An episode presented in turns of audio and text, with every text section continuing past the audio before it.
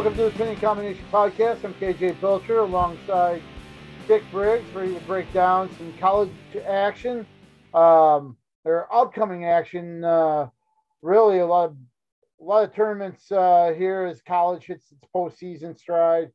Um, they had some over the weekend for D3s, but uh, the biggest stuff is coming up uh, here this week in the next couple of weeks. Um, let's uh, let's start off uh, with the Big Ten. Um, they released their pre-seeds for the Big Ten championships. that'll be held this Saturday and Sunday at uh, the University of Nebraska in Lincoln. Iowa, not uh, not a single number one seed. Of course, that's probably not really uh, a big surprise, but they do have five number twos um, here in the preliminary seeds. Anything surprise you or uh, kind of catch your attention with uh, the Big Ten seedings? yeah, actually, the, the, the interesting part for the Iowa is all ten of their of their uh, wrestlers are seated above the cut line, the, the, qualifying line. So that would indicate that if they wrestle to their seed, ten would qualify. Whereas at Penn State, and we'll talk about you know their seeds in a minute, but their cut line they only have eight qualifying. So there's an interesting thing that popped out to me. Yeah, of course, one of those uh, 165. Uh, kind of interesting there what they've done with uh, 165 and, and 157 uh, with Brady Berge coming back, um, dropping down from 165 to 157, and then uh, the insertion of uh, Creighton Edsall uh, there at 65. But uh, just to run down the University of Iowa precedes here, uh, freshman Drake Ayala uh, he's the number six seed. Kind of, kind of interesting there. Um, you know, he, he, lost to Heinselman um, from Ohio State, but beat Devin Schroeder, and Schroeder's uh, seated in front of him here at least to to start. But of course, he's lost to Patrick McKee three times, um, and yet he's two spots ahead of McKee. So uh figure you know, that one out a little bit. I was kind of uh, looking at that. KJ, I was kind of looking at that. And then you got Schroeder at five, Ayala at six, DeAugustino from Northwestern at seven, and McKee at eight. So those guys all have kind of done, they've wrestled each other. So so Schroeder beat McKee and and uh, DeAugustino, but lost to Ayala, uh, to Drake. yeah. Anyway, um, and so uh, of those three, uh, Drake is the only one that has beaten Schroeder. So Schroeder's up at five. Ayala, who has beaten Schroeder, is at six, but has lost to number eight. Uh, and then he, you know, so it's kind of a round robin thing. And, and uh, you know, I was looking at that, seeing if it was fair or realistic. And I think it really is. I mean, based on, on the results, um, it, it seems fair to me. So we'll see. Uh, 133, Austin DeSanto is second behind Roman Bravo Young, Penn State. Uh, I'll mention that uh, Nick Suriano is the number one seed at 125. Uh, Suriano now with Michigan. Uh, 141, Jaydin Eierman is number two behind Nick Lee. Um, really interesting one, two, three there with Lee Eierman and Sebastian Rivera. Um, 149 is deep, isn't it? Holy cow, look at the sixth seed. Stefan Micic. yeah, 141, you mean? Or uh, 141, I'm sorry, 141, yes. Yeah. Uh, he, he hasn't necessarily had uh, uh, one of his prototypical seasons this year, but uh, yeah, when he's your number, when he's the number six guy, that that tells you uh, the amount of talent uh, that you have there. Um, in that top uh, have, excuse me. Um, at 149, uh, you've got uh, Sammy Sasso, uh, number one, uh, Max Murin, uh, four um, for the Hawkeyes. Uh, at 157, uh, Ryan Deakin uh, number one from Northwestern. That's probably a gimme, um, or or you know one you kind of counted on. Uh, but with Kaleb Young being number two, given his start and seeing him in front of you know somebody like Kendall Coleman, um, you know, uh, kind of uh, kind of interesting there that after his rough start, he's uh, kind of turned things around in the number two seed at 57. That's really nice. But uh, KJ, do we know what happened to Lee from Minnesota? He's I see he's not in there. So he got hurt. He is injured. That's okay. Yeah, he was injured and uh, out for the season. So okay. The, um, at 165, uh, you got Carson Kharchla, uh, the young uh, young guy from uh, Ohio State who uh, scored a last second takedown to beat Marinelli by a point. Um, in the duel, he's the top seed. Marinelli's number two. Um, you know, Marinelli going for his uh, fourth Big Ten uh, title in five seasons. So uh, that's uh, that's one where you've kind of got uh, an old dog in Marinelli, and then you've got some really young, talented guys. Uh, when you look at uh, Kharchla and, and Dean Hamiti of Wisconsin. Yeah, I, I think that was a fair seed, and and I think Marinelli can beat him. So you can wrestle win that title. Yeah, then uh, 174. This is one uh, similar to 141, maybe uh, not quite as deep to number six, but through the top five, uh, you've got got five really talented uh, uh, wrestlers. When you look at number one, Carter Starocci of Penn State, Logan Massa of Michigan, number two, Mikey Labriola of Nebraska, number three, and then Michael Kemerer uh, being number four, in, in a pretty uh, interesting four versus five with him and Ethan Smith in the quarterfinals, if these hold true. But uh, you know those losses to Labriola and Starocci, uh, Kemerer's got a pretty tough road to hoe uh, there at 174.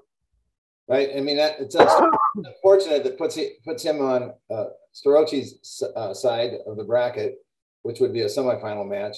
To, I mean, he would have had to beat him to champ anyway, but now you got to beat him in the semifinals to make the finals. So um, that's a tougher road for sure.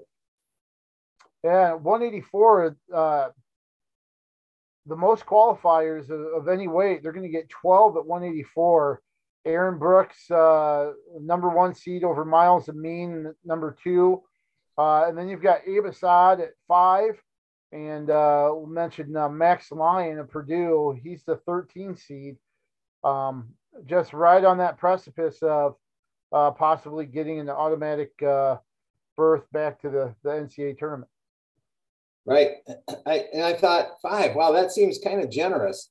But then I got to looking and, and it's fair. I think that's a fair seed. So um, not, not much to complain about there but he hasn't wrestled six through 10, the six through 10 seeds, beat, beat mm-hmm. everyone below that. So, I mean, it's fair, I guess. Uh, 197, uh, you've got uh, Eric Schultz, number one seed over Max Dean, Cam Caffey of Michigan State uh, is number three, and then Jacob Warner, uh, number four. Um, that's one where I think outside of the top two, you could you could really uh, kind of shuffle the next uh, the next three in in a couple different ways. Um, but uh, turns out uh, Caffey getting the three and Warner the four. I would agree with you on that. Top two really are seem to be a step above the others, and you're right. I think after that we'll see. So.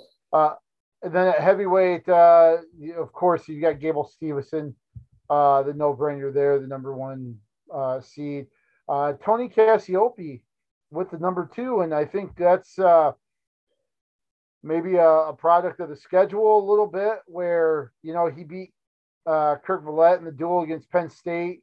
Uh, he hasn't had a lot of success against Mason Parris in the past, uh, but Kerkvliet beat Parris this year. Cassioppi beat uh, Kerkvliet, and his only other conference loss was to Steveson. So uh, it kind of makes sense how they set up one through four there. Uh, who, who wasn't it? Uh, gosh, I forget what. Who, who caught him in that very first match of the year? From Princeton. Princeton. Del Garbino. Oh yeah. Okay, so uh, uh, there you go. So anyway, yeah, he's had a great year. I mean, other than getting caught there, and and then of course, you know, speaking of steps, how many steps above is Steveson than everyone else? Yeah. And, uh, and uh, anyway, uh, yeah. So I mean, based on the results, I think that's a fair. You know, second is a fair, and it actually puts uh, maybe pace, uh, puts uh, Parris in, on the other side with uh, with the Olympic champion. right, right. That, that'll be a heck of a heck of a semifinal there between those two. um, and then just to mention the automatic qualifiers from each weight class, uh, you'll have 10 at 125 and uh, 10 at 133. Uh, seven will go at 141 and 149. Um, same with 57 and 65. Uh, then when you get to 174, it climbs up to eight. Uh, we mentioned the 12 at 184. 197 They'll get 11, and then there'll be nine at, uh, at heavyweight. So, uh, you know, those are, uh, you know, those are the same type of numbers you seen. Uh, you see just about uh, year in and year out. Maybe a maybe a few extra um, than normal, but um, I think it's probably on par for for most years. Um, you know, we mentioned uh, two of the Penn State wrestlers kind of sitting outside of their uh, automatic bid, um, outside of the automatic bid range in a couple weights. But um, when you look at what they have uh, outside of that, where you've got Roman Bravo Young, Nick Lee, uh, Carter Starocci, Aaron Brooks, all the number one seeds. Um, then you add the number two seeds in Drew Brandt, uh, Max Dean as well. Um, you know, you've got Kerkvliet, uh, the number three seed at, at heavyweight. Um, you know, is it is it theirs to lose? I mean, you know, can Iowa make a run at, uh, at Penn State in, in this field? You know, I, I kind of compared the two in my head. I didn't really write it down and look at it that close, but you know, at the seeds that Iowa has and the seeds that Penn State has, believe it or not, I think Penn State could wrestle above their seeds because they have those two guys that are that are outside the uh, the line, and and I you know, I think they're capable of wrestling and qualifying, and and uh, you know, in Iowa, boy, they're pretty fair seeds, but it's going to be tough to wrestle above them, much above them. So um, I, I, I think you're right. I think it's Penn State's to lose. Yes. Uh, give me one. Give me one. Uh, one Iowa wrestler um, that you think will finish uh, a spot or two above their seed, and uh, maybe uh, give me one other uh, one other wrestler in the field from one of the other schools that you think uh, could finish well above what their pre-seed is. Okay, I think I'm gonna I'm gonna say uh, catching me off guard here, but I'm ready. Hopefully, I, I'd like to see two champs, one at 41 and one at 65. You know, that's but that's again that's only one step above their seed, but but mm-hmm. uh, I you know those guys there's you know that I'd like to see and I think that can happen. So, and and the outside, the, well, that one's gonna be tougher here. Okay, here's a personal one. I, would like to see Max Lyon jump above where he's at. Just you know, he's our local guy, so I'll, I'll go with Max Lyon. That's way yeah. down there, 13th, I think is what. Yeah, because because if he wrestles above that seed, he's going to get an automatic bid since they take 12. So, right. Uh, I think that's very well within his uh, uh, range. Uh, did skip over one person that we should mention, Michael Blockhus uh, former uh, uh, Crestwood, New Hampton uh, wrestler that transferred to Minnesota from UNI. He's number 10 at 149. Um, outside of that uh, automatic qualifier bid, but um, you know, I, I, guess I think Marinelli um, is is kind of the one that I would agree certainly could finish uh, above his seed, even though he's number two. I mean, coming away with a title there. I think uh, is well within his reach. The other one that I think, uh, well, you know what, I, I might hold off on that one just because there's there's semifinal matches are are tough uh, with Murin and, and Kemerer. Um, you're setting a four seed. That's you're exactly right. But uh, you know, because there there's not much you can do finishing above that. Um, when likely you have those semifinals that are going to be tough to to overcome. Um, you know, so I'll, I'll stick with Marinelli, and I, I think there's a, I think there's an outside chance that uh, Warner could make the finals. You know, those 97 pound uh, match, Eric Schultz keeps everything so close, and uh, you know, uh, outside of Marinelli, I'll say Warner. Warner finishing above uh, a four seed um, in that weight class. As far as the as far as the field goes, um, you know, there there's one person that kind of keeps jumping off the the page at me. Um, and I know he hasn't necessarily had the the best of years, um, but I'm going to go with Kendall Col- Coleman. Oh, yeah. Um, I think that's uh, I think that's somebody that you know if he uh, if he hits on all cylinders, um, he, he could he could do some damage. So I'm I'm going to say Kendall Coleman finishing uh, above his four seed. Certainly, um, the talent is there. That's for sure. Yeah, but but we'll see. For some reason, he just keeps catching my eye. So um, we'll go with that. So so we kind of alluded to it, never really flat out said it, but the, the two that are outside there from Penn State that are outside at are Berge and Ed, Edsall. And uh, so those are the two that again have the talent and and you know could wrestle above their seed and, and get all 10 qualified and, and may may come back and get qualified even if they don't do the automatic qualification. So yeah, I'm not sure how they're uh, um, how they sit as far as those uh, those at large bids uh, come. We'll have to see uh, next week, but yeah, uh, certainly, uh, certainly would be interesting. Uh, really interested in uh, Drake Ayala. Um, you know, wrestling with his injury. I'm guessing once they get into that uh, automatic uh, qualifier range, which uh, I think would be obviously would be the semifinals if he can make it there.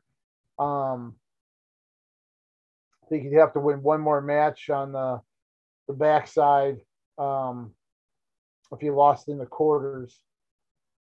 Um, but I think once you see Ayala lock up uh, an automatic bid, um, they might shut him down just to just to be proactive on the injury front. Um, you know, I was thinking the same. Go in a couple weeks. Just as you were saying that, I was thinking the same thing. On two fronts. I was thinking it with Ayala and also maybe with Kemerer as well. Sure, sure. Uh, they did that with Kemerer uh, a few years ago um, when the Big Tens were at uh, Michigan State.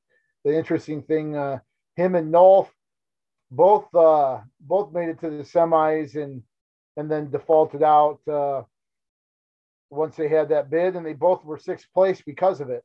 There was no fifth place awarded that year, and it was Kemerer and Nolf that shared sixth place because of those defaults. So it's kind of interesting, and um, could see that with him just to preserve um, him for the next uh, two weeks. I, I, I, as I recall, I, I remember in a picture in mind with both of them standing on the on the sixth place step of the po- of the podium there. yeah, yeah, definitely, uh, uh, really interesting um, to see that. Uh, let's switch gears to the Big Twelve uh, here. Um, you know, uh, thought uh, things uh, played out actually uh, pretty well for for both schools. Um, here, uh, I'll just kind of run down the uh, uh, the top seed and then the Iowa State UNI local guys um, that we recognize here. Um, this tournament, uh, I believe, will be in uh, Tulsa um, uh, this weekend as well, uh, Saturday and Sunday at the BOK Center. Um, there at 125, you've got Brody Teske of UNI, uh, the number one seed, uh, Terrakina, the number seven. Uh,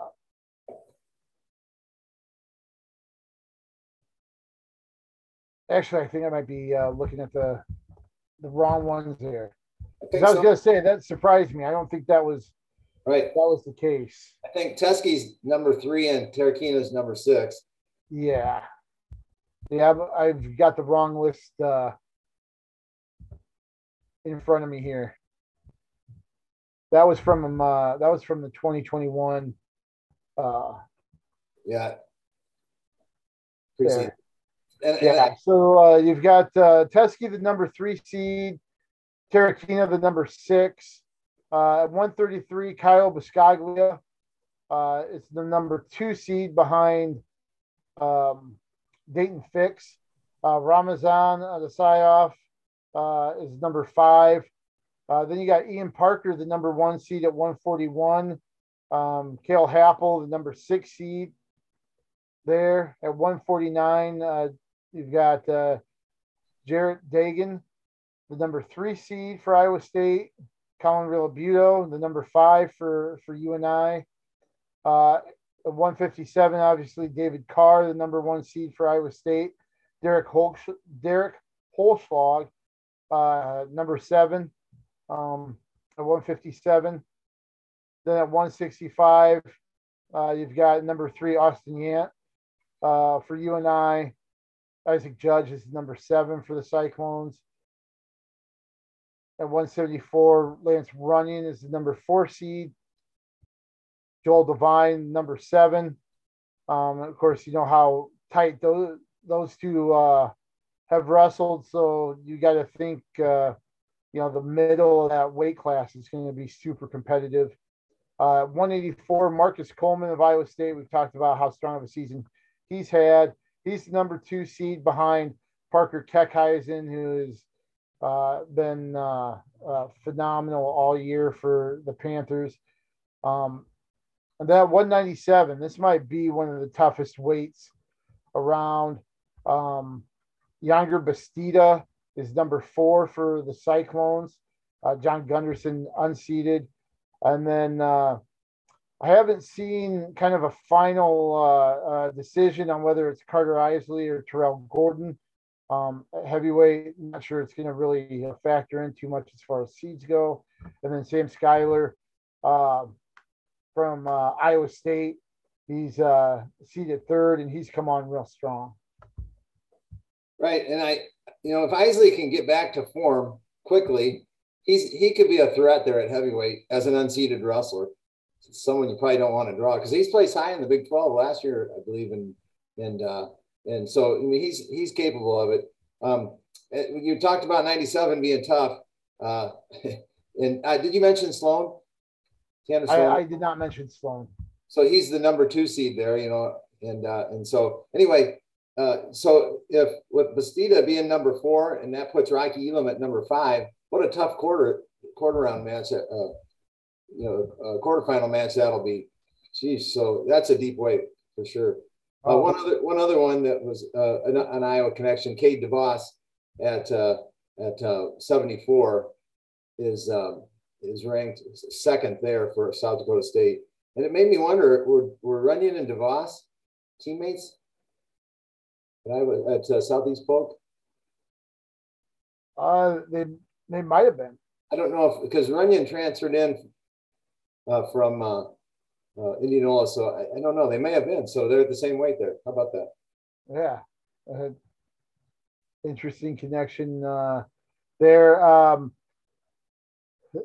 not uh, not uh, seeded at all, but uh, should mention former Don Bosco wrestler Daniel Kimball will be wrestling 149 for uh, South Dakota State um, as well. Just kind of uh, looking through it, uh, some of the individuals uh, and that are also uh, that are also listed.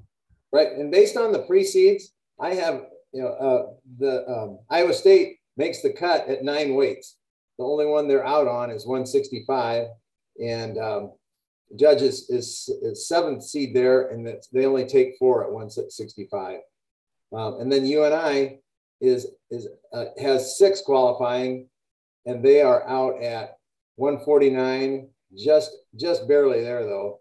Um, Rio Budos is uh, seated fifth, and they take four. And then 57, same same situation at 57, just out by one. And then 197 and 285 since they're not seated. So um, so nine and six, that'd be a nice day. Yeah, uh, for sure. It should should note that uh, um, similar to heavyweight, UNI has kind of an either or at uh, 197 with the possibility of Noah Glaser going instead of uh, John Gunderson. But uh, we'll see there. I'll just run down the other top seeds. I mentioned Dayton Fix at 133, but you've got Killian uh, Cardinale of West Virginia, number one at 125.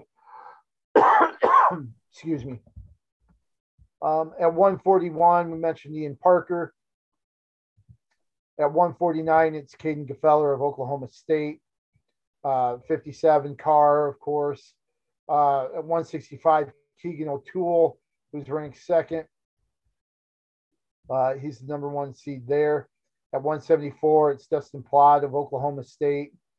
84, mentioned Keckeisen. Uh, Stephen Buchanan of Wyoming, who's ranked third nationally. He's the number one seed. And then Wyatt Hendrickson of Air Force, uh, who's the number one seed at, at heavyweight there. Um, yeah, you know, we talked about the depth of a couple weights in the Big Ten, but 197 where you've got Buchanan, you've got Sloan, Jake Woodley of Oklahoma's the three seed, Yonger Bastida, um, who who's wrestled lights out at times this year, and then you've got Rocky Elam, who's ranked sixth nationally, but just the fifth seed uh, when it comes to the Big Twelve. So um, that top five, you know, when you've got a Bastida Elam quarterfinal, um, remember how what their uh, their match was like in the duel here just uh, at the end of the regular season. Um, that's uh, that's pretty impressive. Right.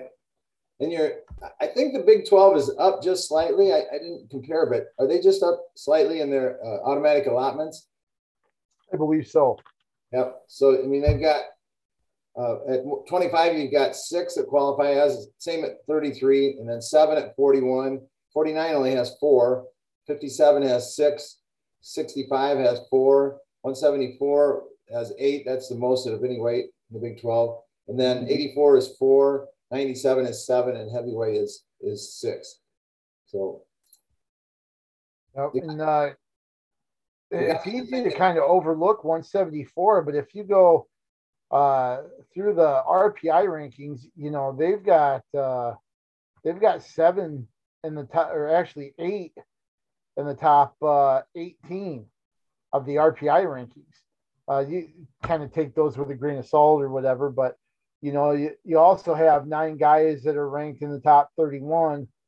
Um, so that's kind of a sneaky good uh, uh, competitive weight where you've got, you know, we mentioned Plott and Cade DeVos of South Dakota State, uh, Mantadona of Oklahoma, Runyon uh, right in the middle there, Peyton Mocco of Missouri, um, Hayden Hastings of Wyoming. That's uh, that could be uh, pretty fun and might be one of those weight classes that uh, the order of finish might be different depending on the week that you wrestle it. Yeah, for sure. And uh, I didn't realize that was, they had that many uh, that high in the RPI. So interesting. So, um, you know, uh, we'll do the same thing that we did with uh, uh, Iowa. Uh, let's uh, let's look, let's pick somebody to to kind of finish above their their pre-seed and um, instead of doing the field and, in one of the teams, let's just do one Cyclone and one one Panther to to finish above their seed, or that we think is is more most likely to finish above their seed. I'm going to go with uh, with for you and I, I guess, um, at 157 Holschlag. I think I'd like to see him wrestle at least one above. Then he's an automatic qualifier. So um, I'll go there um, for Iowa State. I, I think Terrakina can be. He, I think he can wrestle above a six seat. So we'll see there. I uh, I have to concur on uh, uh, Terrakina. Um, you know, especially you know you've got Noah Surtin, uh, Trevor Mastrogiovanni. Um, you know he, I I think he certainly could could move up into the top four. Um, uh, did he did he knock off Cardinale, or was that Teske? Uh, I thought one of those two knocked off uh, Cardinale, but I've been Teske. I, I, I don't remember. Yeah, so I, I have to go back, but I, I definitely think uh, Terrakina is one that could finish above uh, that. Um, just because I'm not sure, uh, not sure how strong 133 is after you get uh, past Fix and Biscoglia.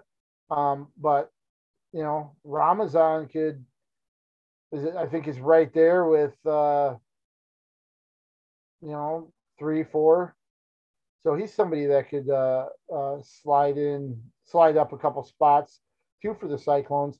Uh, one of the ones I'll, I think I'll go with uh, for you and I. Um, I'll I'll say Cael Happel. You know, uh, this is a he's somebody that could score a lot of points and he's got a high motor, and that's uh, that's something that uh, will serve him well in in a competition like this. And you know, if you uh, if you get on the backside, um, you know, there are going to be some people that just uh, aren't there mentally after uh, suffering a loss, and if you've got that motor and the right attitude, uh, you can uh, you can knock off a couple people on that backside. So I'm going to go with Cael Happel uh, to finish um, uh, three, four, five, somewhere in there this weekend. I think you're right on all points there with Happel, and he's having that motor, and he's also a freshman that's hungry for you know to, to show and improve, and and he and he has been improving in this. I think this entire season, but particularly as of late, just he's really got it going. So I think that's a great pick. So we kind of mentioned Iowa getting uh, all 10. Uh, do you think six and nine? Do you think that's uh, what these two teams are, are capable with UNI and I and Iowa State as far uh, as automatic qualifiers go? I think very much so, yeah. And I think UNI with with the two of them just sitting right below the cut line has an opportunity for more even. So so uh, Iowa State, you know, they're they're one that's out. There's just so few at that weight that are uh, automatic qualifiers, and it's a seven seed trying to climb up to four. That's a little bit tougher climb. So um, I don't see them getting ten, uh, at least automatic qualifiers. But uh, um, I think you and I can can improve that even. All right. Um, D2 and D3 had their uh, national qualifiers this last weekend. Um, just want to hit on uh, uh, D2 really quick. Not a lot of local uh, representation um, heading to the national tournament. Um, but just want to mention Upper Iowa did have uh, uh, one qualifier this year, Tate Murdy at 141. he ended up finishing third at their regional, uh, and he, he did it the hard way. Uh, lost his quarterfinal match, uh, then won four straight uh, Consi matches. did it quite impressively with, uh, I think, a tech fall pin and major, and then was just one point short of a, a major in the third place match to earn that uh, berth. Uh, he improved to 13 and 2 overall this season. Uh, his last match to, to qualify for the Nationals, he had four takedowns and had a point of riding time to beat Northern States uh, Colton uh, Roth um, 9 to 2. So he'll move on for, for the Peacocks. Kind of a tough year uh, for them. Uh, Caden Anderlich, uh, uh, former uh, Decorah wrestler, I believe. Um, he ended up finishing fourth. Uh, maybe he was from Crestwood, but I know one of those Northeast uh, Iowa schools. But uh, he was fourth and just missed out uh, on a berth. Um, so Upper Iowa sent one to uh, St. Louis the following week. Two other uh, qualifiers of note, both from Nebraska Kearney with Iowa ties. Josh Portillo of uh, 125, Matt Malcolm of at 165, Portillo uh, from Clarion Goldfield Dows, uh, Matt Malcolm of Glenwood, uh, both of them. Uh, Portillo transferred from South Dakota State. Malcolm was at Iowa for a redshirt season and then went to UNK. Um, both of them uh, three-time All-Americans and uh, uh, Malcolm was a, a, national champ a couple years ago. So uh, those guys will be back looking to finish uh, their careers off um, on a good note. And, and, just one one note on Murdy's uh, third place match, he had to do it over the number two seed. So I mean, besides coming back the hard way, he, he, he, was the third seed or third or fourth seed, but uh, so he had to beat a, a kid seated higher than him. So and did it handily. So congratulations to him. Yeah. So uh, we'll see how how those those guys goes. And, and uh, outside of Portillo and Malcolm, I didn't notice anybody else uh, uh with Iowa ties. Uh, of course, somebody can let me know if uh, I missed somebody or want to point somebody out there at the D two level. Um, and of course, the Division three Lower Midwest Regional was held at Dubuque uh, last Friday and Saturday um, at the Five Flags Center.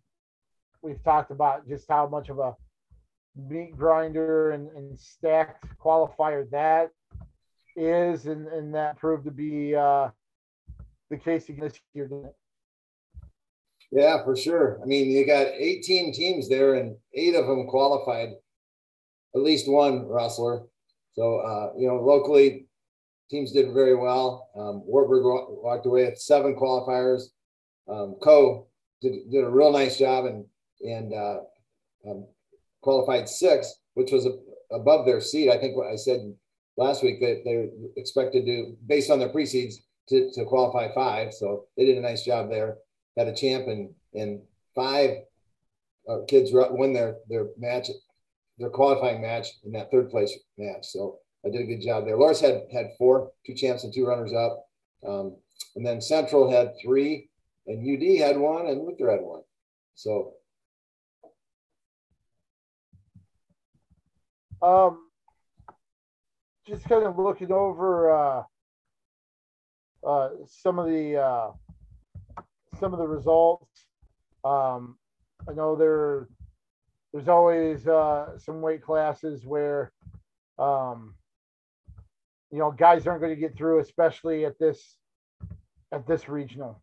Um, seems to be the case. Any anything like that really kind of stand out to you as far as um, yeah. you know, guys didn't get through? I know. Uh, Start at 125. You got your nat uh, your NWCA champion last year. Didn't qualify this year. Yeah, Alex uh, Friddle uh, got fifth um, for Coe. And yeah, I suppose if you would have mentioned uh, six Kohawks getting through, you you'd expect him to be um, one of them. Yeah, that when it was 25 was loaded, and I believe 49 was uh, 57. Uh, one of them was really stacked as well, and uh, um, so yeah, I feel bad for Friddle, but man, that was a tough weight class too. Yeah, 141, Jalen Schropp, uh, just on the outside looking in there, finishing fourth behind Brock Henderson of Coe. Um, Tirakina of Wartburg and Estrada of North Central, one, two there. Um, you know, uh, Daniel Ruiz of Loras, uh, 149. Riley Wright, uh, finishing sixth. Um, that same uh, weight class for. Uh, that's that's the weight class I was speaking of, 49. Yep.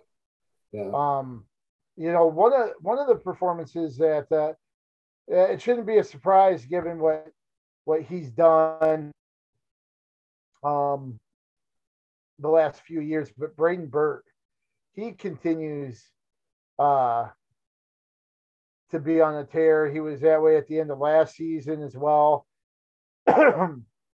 um, but uh, but he looked to, to be in fine form again, uh, beating Gabe Pfizer by fall uh, in the finals at 165. But what about Will Esmoil Cole um, finishing third? Yeah, Will did a good job. I've enjoyed watching Russell this year. He's he's done a nice job on the mat. The national duels, taking the number one ranked uh, 74 pounder. He's up up a weight, right? And uh, and uh, doing a good job there, and almost beating him in overtime. And then just he, he's a fun kid to watch. He's one of those guys that won't quit. And uh, his grandparents were sitting behind me in the, in the stands, and we're awful darn proud of him. They should be. Just kind of looking uh, through, uh, you know, Ryan shot at 184, also qualified for Coe. Um, and then uh, Caleb Reeves with a, a title at uh, at heavyweight to improve to 27 and 0. And the reason why I'm uh, really kind of point um, that out, uh, the NCAA released its uh, statistical leaders um, so far this season, and uh, the most dominant wrestlers in D2 and D3 interestingly, Matt Malcolm of uh, Nebraska Kearney, we mentioned uh, he was from Glenwood originally. Um, he actually leads uh, NCAA Division two. Uh, qualifiers are 17 match minimum, and they've had to uh, qualify for the uh, NCAA tournament. But he averages 4.75 team points per outing. The tie-in is Caleb Reeves and Braden Burt are two and three in the Division three uh, rankings behind RIT's Calden Winters, but Reeves averages 5.56 uh, per outing. Uh, Braden Burt 5.51. Of course, Reeves, uh, his big Greco background um, has led to a lot of pins. Actually, 20 pins and just 29 minutes and 12 seconds. Burt has 20 pins as well, uh, just a little longer in 33 minutes and 56 seconds. Yeah, and I'm guessing Burt has some technical falls in there too, because he's really uh, tilted on top as well. But but uh, Reeves, he just kind of stormed through the field. If I recall, he had he was he won the Gorriaran Award uh, at the regional tournament. I, I, believe it was four pins in five minutes. I think was it. So five minutes even. So yeah. and uh, I, and then uh, Burt, I believe, had three pins and a technical fall. So I remember right. So they're very dominant. Yeah, and uh, Joe Salerno of Washington and Lee, uh, 65 pounder. He's got 21 pins in 40 uh, minutes and 16 seconds to lead Division Three. Um, you mentioned Tech Falls. Um, on the D2 side, Matt Malcolm is second uh, with 12 behind his teammate Austin Eldridge of Nebraska Kearney, who has 16 technical falls. At the D3 level, uh, Braden Burt, you mentioned uh, at 165, he's got 10 technical falls in 38 minutes and 57 seconds. Brock Henderson, who actually, I think, set Coe's career record for most technical falls. This season, he has nine in 44 35, which uh, just has him inside the top 10. Um, on that uh, that national list. Michael Ross, I believe, uh, who is connected to Wartburg, correct? Yeah, it was, it was Kyle's uh, suite mate up there. Yeah. So, uh, Michael Ross actually leads all of Division Three uh, with 21 technical falls in 90 minutes and six seconds. So uh, a little local uh, uh, tie in there, as well as uh, Burt and Henderson and those. Um, you know, just kind of going through uh, any big surprises as far as uh, matches go um, that really kind of stand out. Um, a couple of upsets here and there, but uh, really, you know, nothing that really stood out. Um, that at least in my mind. So, all right. Um, D3 wrestling tournament, uh, wrestling championships will be here uh, in Cedar Rapids, uh, March, I believe 11th and 12th at the Alliant Powerhouse.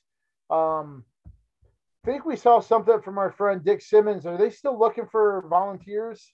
Right. Uh, I, I, can speak a little bit on that because I actually went to the website. It's a uh, what do they what do they call that sign up? Uh, there's a um. It's really easy. You just click on it, it opens up, and you can you can volunteer. And it's and it's very short periods of time. Like there's one that's there for an hour, one for an hour and a half, like on Tuesday and Wednesday, kind of preparation, getting packets ready for coaches, and you know that sort of thing. So uh, it's it's not doesn't require a lot of your time. Plus, you could like I was considering signing up three different jobs, so I'm there. So I'm not just there an hour. I can be there for half a day or more to help. Sure. Help. So uh, so there's definitely some opportunities out there if you want to jump on and do that, people. And of course, that'll be next week, and we'll preview uh, a lot more of that uh, that tournament here next week. Um, let's move on to uh, the NAIA here. Uh, March 4th and 5th in Wichita, Kansas. Um, Grandview looking to get back on top after uh, Life snapped its string of championships a year ago. Um, but Grandview, Life University, and Reinhardt, uh, three programs that'll have 12 qualifiers. Um, so fully loaded between them, Indiana Tech and Southeastern uh, out of Florida will have 11, and then the, the Cumberlands, um, University of Cumberlands out of Kentucky will have 10. Those uh, programs kind of lead the way. Uh, I mentioned uh, qualifiers for Grand Grandview. You got Esco Walker and Justin Portillo uh, at 125. You've got Carson Taylor, the Fort Dodge prep, uh, 133. Shade Ruffridge at 141. He was from uh, Pocahontas area. Then you got Israel Caceres at 157. Marty Margolis at 165. Casey Randalls and Alex Reynolds at 174. Uh, ben Lee at 184. Owen Brongart 197. And then heavyweight, you've got Greg Hagan of West Des Moines Dowling um, and Tommy Mummer uh, at 125 and in heavyweight, you've got the number one and number three ranked guys, both from Grandview. Uh, just mentioned that uh, Ruffridge, Caceres, Margolis, Randalls, Bentley, and Brongart won uh, Heart of America Heart of America conference uh, titles. Interestingly, uh, Walker, Portillo, Hagan, and Mommer were all finalists in the conference tournament, but they uh, there's no contest. They didn't have those guys wrestle each other uh, to determine a true champion. So uh, Grandview looks loaded and certainly uh, in the running to uh, get back on top. Right, and and it's it's a little different in in NAIA. You get you, can qualify twelve and it can be doesn't have to be at the 10 weights as in grandview's case because they've got three weights where they have two and then at 160 uh, 149 they don't have any anyone participating there but they have three weights they have two so it's a little bit different there and uh, I, have never quite understood why it is but that it's just always been that way in my mind. So anyway, yeah. um, the, of the 12 that, that Grandview has, that they're all fifth seed or better. And, and then nine of them are third seed or better. And then they have three number one seeds. So, and then I kind of compared life, who beat them was last, was last year? Uh, two, two years ago, was it? Anyway, beat them and uh, uh, kind of kind of surprised us anyway. And uh, um, they um, life they have all 12 seated, but not anywhere close to what Grandview has. So um, it looks like it's Grandview's to, to lose again, I guess. Win again, however you want to say it. You know what I like about NAIA more than anything? Um, you look at some of the teams that are involved. Mention Life, Reinhardt, both of them are from Georgia. Um, Southeastern out of Florida, Cumberland's out of Kentucky. Those are teams with uh, some of the most qualifiers, and they're in states that don't have uh, Division One wrestling programs, uh, especially Georgia and, and, Florida. And I like to see, uh, really like seeing uh, those areas of the country being represented on the college level, regardless of uh, you know what division or, or what uh, uh, what it is, NCAA, NAIA, JUCO, whatever.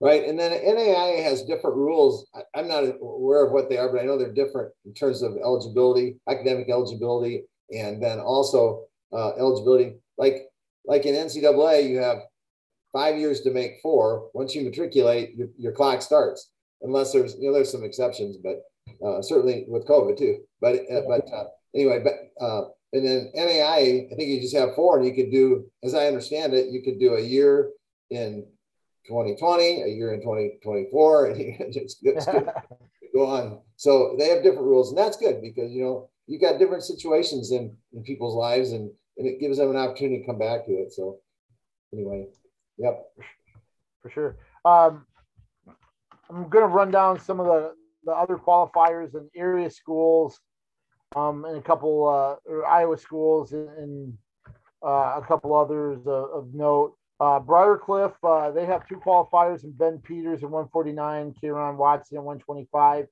Graceland's Joseph Lupton at 133 and Jackson uh, Wenberg at 141 uh, will move on uh, and compete this weekend.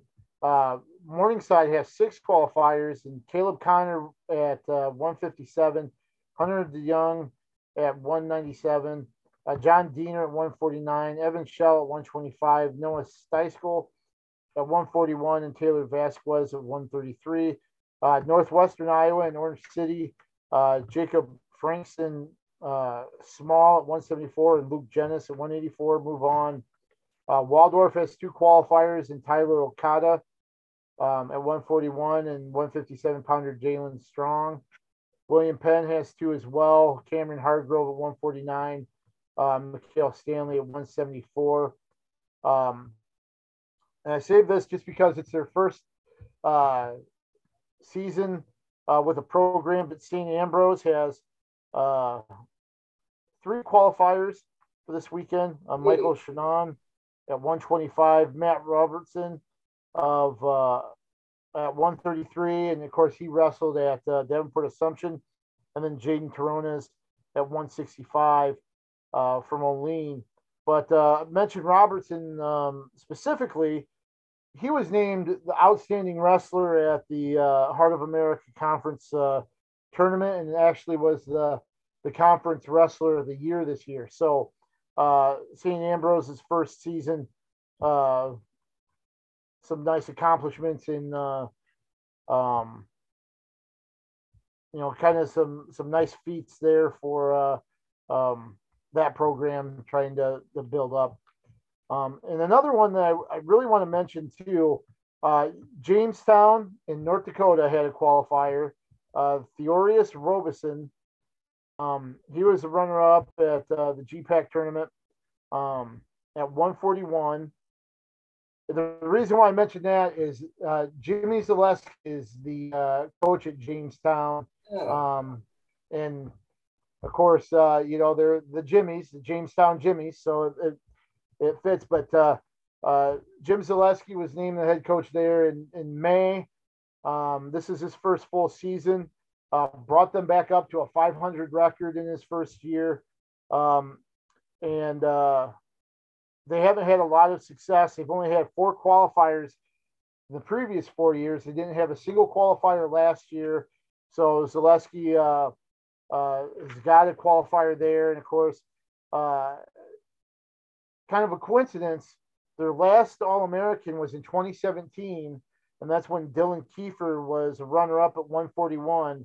And now you've got uh, Theodorus Robeson at 141, who was a runner up uh, in their uh, in their conference uh, tournament and he's uh he was an automatic qualifier and has a chance to become their first uh, All American in five years. So just wanted to mention that with the connection with Jim Zaleski.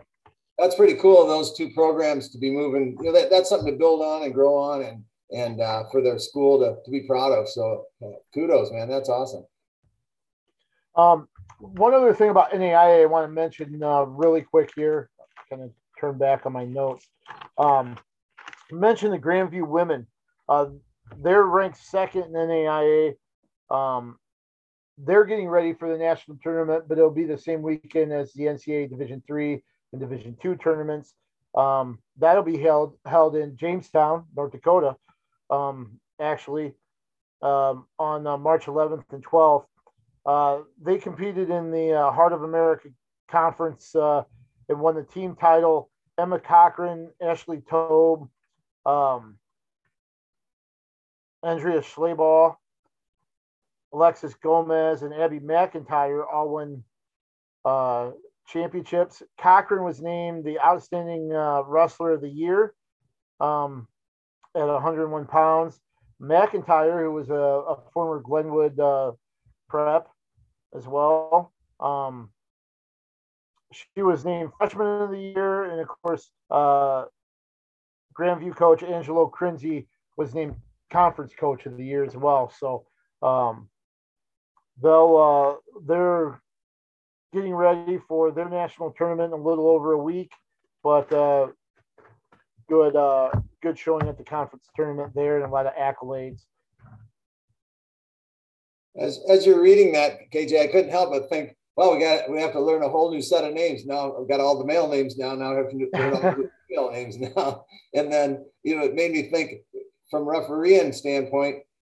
It's interesting because girls have a different sort of flexibility. So with guys, you're going, you know, you're looking for a potentially dangerous right away. With girls, they're so much more flexible. You get sometimes I've called that with the young kids, and they look up at me like, "What? What's going on? Why did you call?" Yeah, everything is fine.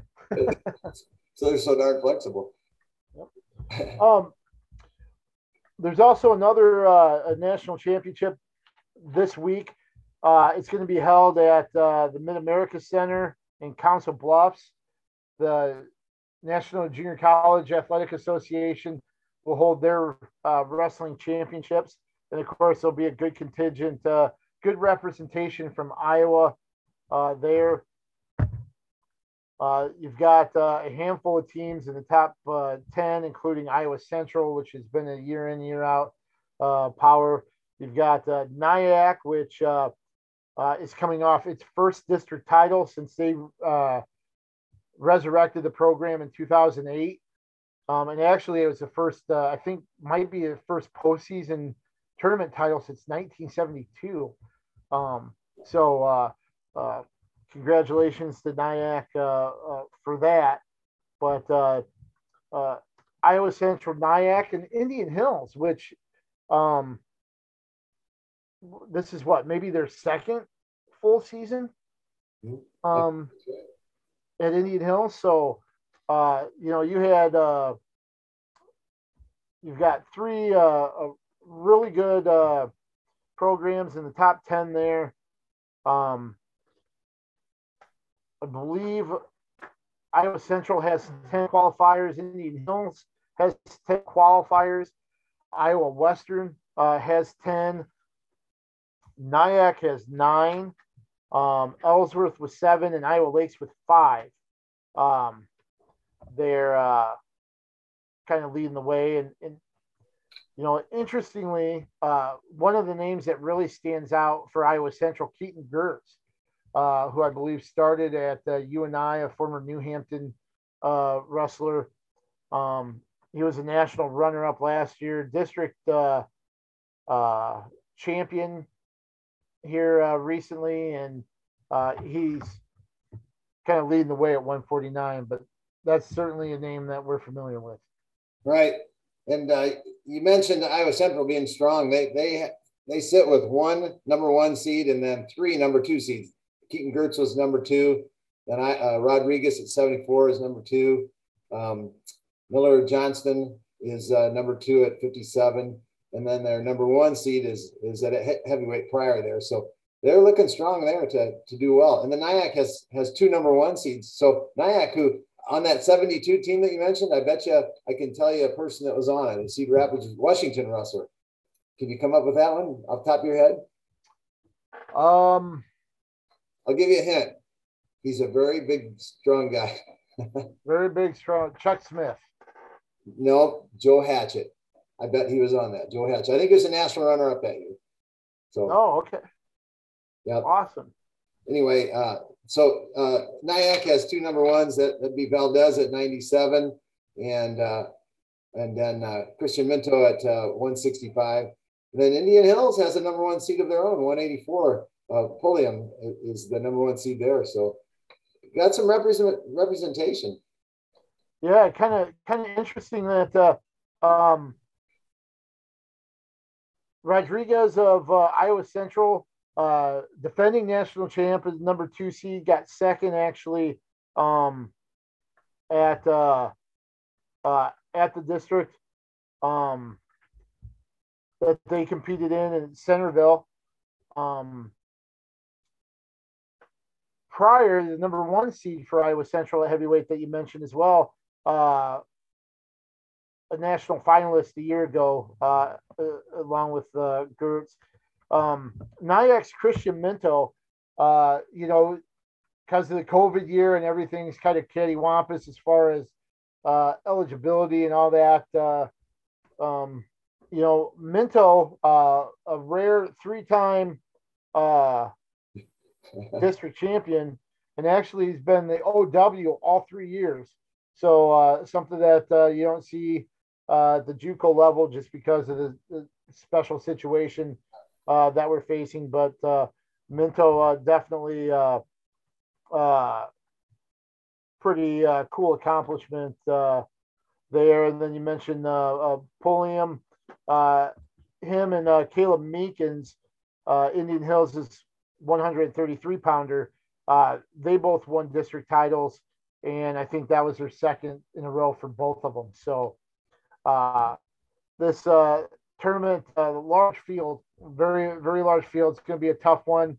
Uh, you're definitely going to have to earn that, uh, get through those big brackets. And um, this will be uh, Friday and Saturday again at uh, uh, Council Bluffs. So you, if you're in the area, um, you'll be able to check out some some great wrestling because at the JUCO level, especially in Iowa, I think it kind of gets overlooked um, just how talented uh, the guys are um, wrestling for those programs. Right. It looked like those brackets, you said large brackets, it looked to me like they're 64 man brackets and and full. Like there's teams from all over that I, I couldn't recognize the names. you know, it's it, there's some, I'm guessing some pretty darn good wrestlers coming in. So, yeah. So, well, I think that uh, kind of encompasses a lot of uh, what's going on on the college level um, here uh, this week. And uh, any, any final uh, comments or, well, or words of wisdom? Obviously, the competition going this week is or the Big Ten, Big Twelve, all the all the Division One qualifying tournament uh, tournaments, and then and then your your NAIA tournament and JUCO. So a lot going on this weekend. Next next weekend are Division two and three, and then followed by Division one. So it's coming to an end, but it's going to be fun the next three weekends. I'll uh, I'll have some uh, preview preview items for the Big Ten and Big Twelve tournaments coming up. Uh, one of them look for a feature on Kyle Biscoglia of UNI, a former Waukee prep. Interestingly, a triple major. Wow. Triple major of uh, biology, biology, pre or biochemistry. So biology, biochemistry, and religion. And talking to him, uh, his, his mother was a nurse practitioner. He's always wanted to be a doctor and a physician to help people. And he took on, uh, because of the COVID year, where you get the extra year, he took on the extra, uh, the third major in religion because he wanted to be able to understand uh, people's backgrounds and religious choices and how that plays into their well-being so he could relate to patients uh, and, and, be uh, more understanding of of how that plays a part. So uh, and of course on top of that or alongside of that uh, he's won 10 of his last 11 matches. His only loss during that stretch was a 5-1 decision to dayton fix of oklahoma state uh, 13 of his 18 victories this year have been bonus point victories. So he's really, really come on this year. This will be his first opportunity to wrestle uh, in the postseason. So he's looking forward to his first Big 12 tournament. So keep an eye on that on uh, the Gazette.com. And then Alex Marinelli going for his fourth Big Ten title. Um, you know, he mentioned, you know, that he understands that's kind of a big feat. And he had a really cool analogy about this time of year you're fine tuning things like a car to make sure you're ready to run and get ready for the the trip and and that everything's running fine. And asked him what kind of car he was if if he's going to make that analogy. And he he I think he hit it perfectly. He's an eco diesel he, he he said it, it's not like a Hemi where it just comes out right away but it gradually grows kind of gradually uh, uh, gets going, and then once it's uh, going full bore, it's hard to stop. And uh, I think that fits him perfectly. So uh, keep an eye out for those two uh, items at uh, thegazette.com. And of course, I'll be heading to Lincoln, Nebraska to cover the Big Big Ten tournament there this weekend. So watch for our updates there as well. Well, all I have to say is I was lucky to get through with one major, let alone three. Holy cow! I know. I told him I told him I was a mass comm major and that's why I do what I do. All those over my head. So neat, neat, stories. I'm anxious to read them. Yeah, and of course, not only has he uh, is he doing it, but he's doing it at a high level because he's been an academic All Big Twelve uh, uh, performer uh, the last three years, including this year. So kudos to him, and look forward to that, and look forward to you taking us out and all right, let's keep wrestling on the move. Thanks for watching, everybody.